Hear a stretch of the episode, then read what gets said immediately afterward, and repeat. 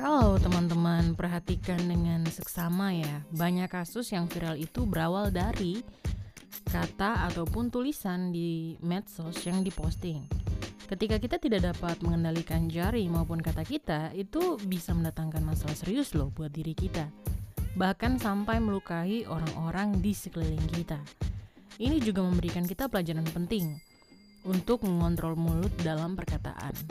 Karena kata-kata pun adalah doa.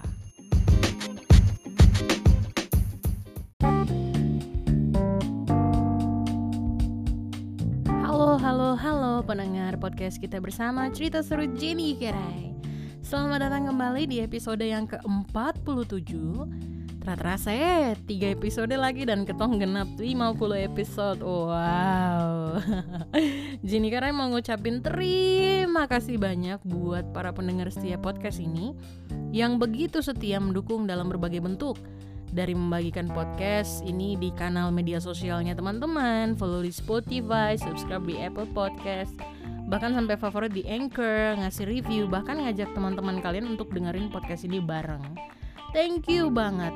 Yuk kita cerita dong tentang kuasa di balik jari dan kata.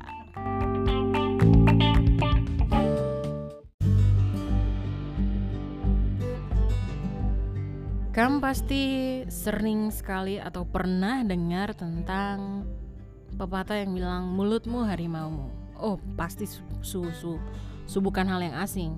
Kamu pasti pernah deh, pernah dengar atau pernah tahu atau memang tahu. Saya tambahkan lagi, bukan mulut saja tapi jarimu juga. Kamu juga pasti sering dengar ini, kata-kata adalah doa. Padahal lidah ini bagian yang terkecil dalam tung punya tubuh. Jari juga begitu, so tiny, so small. Tapi impactnya itu benar-benar gila. Jadi kalau kamu perhatikan, banyak sekali kasus-kasus viral yang banyak muncul ya. Itu hanya gegara orang salah bicara, orang salah tulis, atau dong pakai emosi dan segala macam. Atau bisa jadi dong cuma posting saja tanpa berpikir bahwa konsekuensinya adalah bisa menyusahkan dong punya hidup sendiri. Ah, kakak Jen tapi kan sekarang juga modelnya sama. Dong bikin masalah viral minta maaf terus selesai. Eh eh eh eh jangan salah lo gengs. Waktu memang berlalu tapi kok akan tetap dapat stempel dari masyarakat? Kamu pernah denger yang kayak macam gini nggak eh itu kan yang dulu pernah bikin masalah sama ex toh atau yang kayak ih perempuan itu dulu yang dia punya video viral toh Ya kalau viral untuk hal positif sih satra apa-apa tapi ya mostly ya, mostly kebanyakan, tidak semua pasti. Bahwa yang viral dan cepat booming itu pasti yang jelek-jelek. Kalau dipikir-pikir ya, itu tuh hal yang sangat sepele. Tapi dia punya efek dalam ku punya hidup itu bisa bertahun-tahun loh. Kalau Tong tidak bisa mengendalikan Tong punya perkataan dan jari. Pengaruh kata dan jari, believe it or not ya teman-teman, itu dapat menimbulkan akar pahit, dendam, benci, dengki, dan iri hati bisa juga dapat menjadikan seseorang menjadi congkak, sombong, dan angkuh. Dengan kata dan jari pula, seseorang dapat menimbulkan perbantahan, pertengkaran, perselisihan, atau permusuhan dalam semua sendi-sendi kehidupan. Yang paling terbaru tuh itu loh, guru yang apa dia mati karena dia punya anak murid tuh fitnah dia terjadi di Prancis. Coba nanti kamu lihat deh, kamu googling deh. Itu hanya gara-gara perkataan terus masuk di medsos terus akhirnya dijadikan bumbu-bumbu bumbu-bumbu dan segala macam akhirnya banyak orang benci dengan guru ini padahal waktu di apa investigasi ya sama polisi itu ketika dia punya guru ini masuk itu yang sebarin informasi itu tuh dia tidak hadir di dalam kelas bayangkan sesignifikan itu dia punya dampak dan anyway, saya punya beberapa reminder untuk teman-teman hari ini untuk mari sama-sama tong belajar mengendalikan ketong punya kata sama ketong punya jempol yang unyu-unyu ini. Tenang, cuma tiga saja kok. Pertama, aku punya media sosial itu bukan diary. Jenny Kare sudah pernah bahas ini ya di podcast-podcast sebelumnya bahwa tidak semua hal itu penting, urgent dan wajib diposting semuanya di medsos. Saya pribadi semakin bertambah usia, saya makin menikmati kalau saya punya kehidupan yang berhubungan dengan percintaan itu tidak saya publiskan di medsos seperti saya punya hubungan-hubungan sebelumnya. Alasannya sederhana, saya mau ada bagian dalam saya punya hidup yang orang tidak perlu ikut campur, orang tidak perlu ikut menilai. Daripada caper alias cari perhatian di medsos teman-teman, mendingan cari deh teman dekat yang you can rely on untuk bisa jadi tempat paling aman buat kau bercerita banyak hal.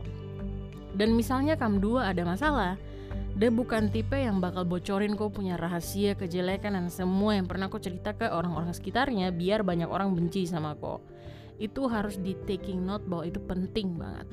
Saya masih heran saja sebenarnya sampai detik ini ya sama orang-orang yang bahkan posting tentang dong punya doa. Tuhan kiranya ini ini ini. Hello, kok pikir Tuhan itu main medsos kah? Hmm, Tuhan main Instagram jadi Tuhan main Twitter jadi tulis doa di situ. ya mendingan lipat tangan dan berdoa betulan tuh teman-teman yoka yomex yang kedua trust semua orang bisa menangkap hal yang sama dengan kau saya kasih tahu, setiap kata dan postingan yang kita orang buat itu bisa jadi diterima berbeda loh sama orang lain. Kalau saya punya maksud itu bear sama bear, orang bisa kira bear yang saya maksud beruang itu bisa jadi bear karena tulisannya sama gitu almost sama nah sama halnya dengan poin ini maksud dan tujuan yang orang sampaikan terkadang itu bisa orang terima 100% seperti yang kotong maksud bukan hanya dari isi pesan ya dan isi suasana hatinya dorang juga tapi juga waktu dan tempat orang melakukan komunikasi aku bayangkan kalau aku posting tentang dia baru dia itu belum makan siang ini contoh toh contoh dia belum makan siang, dia belum makan baru dia lihat itu, wih, dia punya emosi pasti jelek sekali.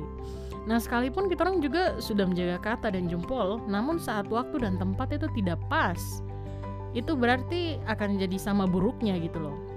Itu sebabnya teman-teman, tidak semudah itu. Saya pengen tambah, tidak semudah itu Ferguson. dan yang ketiga, tidak ada siapa pun yang ingin dimaki-maki. Yang namanya etika atau tata krama itu bukan hanya di dunia offline saja loh teman-teman. Dalam dunia medsos juga ada.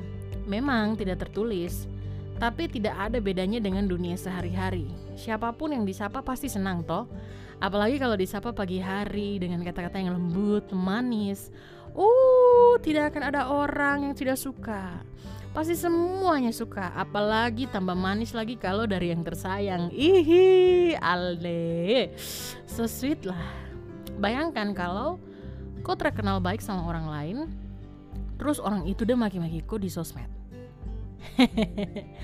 Aneh tuh, orang yang tong terkenal dekat bikin begitu, pasti kita orang marah lah.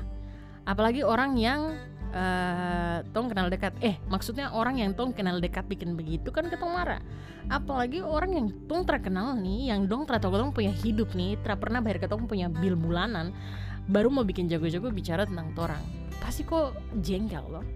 Sama saya juga. Nah teman-teman terhadap orang yang mau dijelek-jelekan di medsos. So selalu gunakan kata-kata yang sopan kalau memang ada oknum yang bikin kita orang jengkel mungkin akan lebih baik kalau bicara sama orang itu secara personal. Karena waktu Tong bikin seperti itu, Tong sedang menunjukkan bahwa orang itu dewasa. Orang juga jaga nama baik orang tersebut dengan mengkonfirmasi misalnya kalau macam misalnya ada permasalahan antara uh, pihak lain ya. Serta kita orang juga kan dalam posisi kita tuh tidak cari musuh gitu loh. Sio sayang, cari jodoh saja susah baru kamu cari musuh banyak. Ih, tes toh biar kamu yang dengar podcast ini senyum-senyum sedikit dulu. Jangan serius, Kak. Ah. Nah, bicara topik ini tuh saya jadi ingat ada satu ayat dalam Alkitab yang bisa jadi renungannya kita orang semua. Dari Mazmur 34 ayat 14. Dia punya bunyi begini. Jagalah lidahmu terhadap yang jahat dan bibirmu terhadap ucapan-ucapan yang menipu. Well, Sampai di sini dulu teman-teman podcast cerita seru Jenny Karai. Jangan lupa ada tiga reminder yang sudah saya cerita di atas. Pertama, kau punya media sosial itu bukan diary, apalagi jurnal, apalagi you know semua yang kau harus posting semuanya di dalam. Yang kedua, terus semua orang bisa menangkap hal yang sama dengan ko. So be careful bagaimana caramu untuk mengkomunikasikan apa yang kamu ngomong ke orang lain. Dan yang terakhir yaitu tidak ada siapa pun yang ingin dimaki-maki, termasuk kau yang dengar dan juga saya. Yep, it's a wrap. Terima kasih teman-teman yang sudah mendengarkan podcast ini. Di mana pun kamu orang berada, tetap jaga diri, utamakan protokol kesehatan, jauhi narkoba, dan tetap produktif serta glowing dong. Kalau kau terberkati dengan podcast ini, yuk Jenny Karai ngundang kamu untuk nulis testimoni kamu by DM di Instagram Jenny Karai. Jangan lupa juga nih bagikan di kopinya Instagram Story, di Facebook maybe atau Twitter dan dengarkan ke kopinya teman-teman agar kamu sama-sama bisa jadi remaja-remaja keren dan bijak di mana pun kamu berada. Kalau saya punya kata-kata di Instagram tuh uh, menjadi dewasa dengan elegan dan menjadi tua dengan anggun. Uh, lala, siapa yang teramau? Dan jangan lupa juga untuk follow, subscribe, favoritkan, dan like dan beri review yang baik ya di Spotify, Anchor, dan Apple Podcast. Terima kasih teman-teman yang telah mendengarkan podcast ini. Sampai ketemu minggu depan di episode cerita seru Jenny Karai berikutnya. Dadah!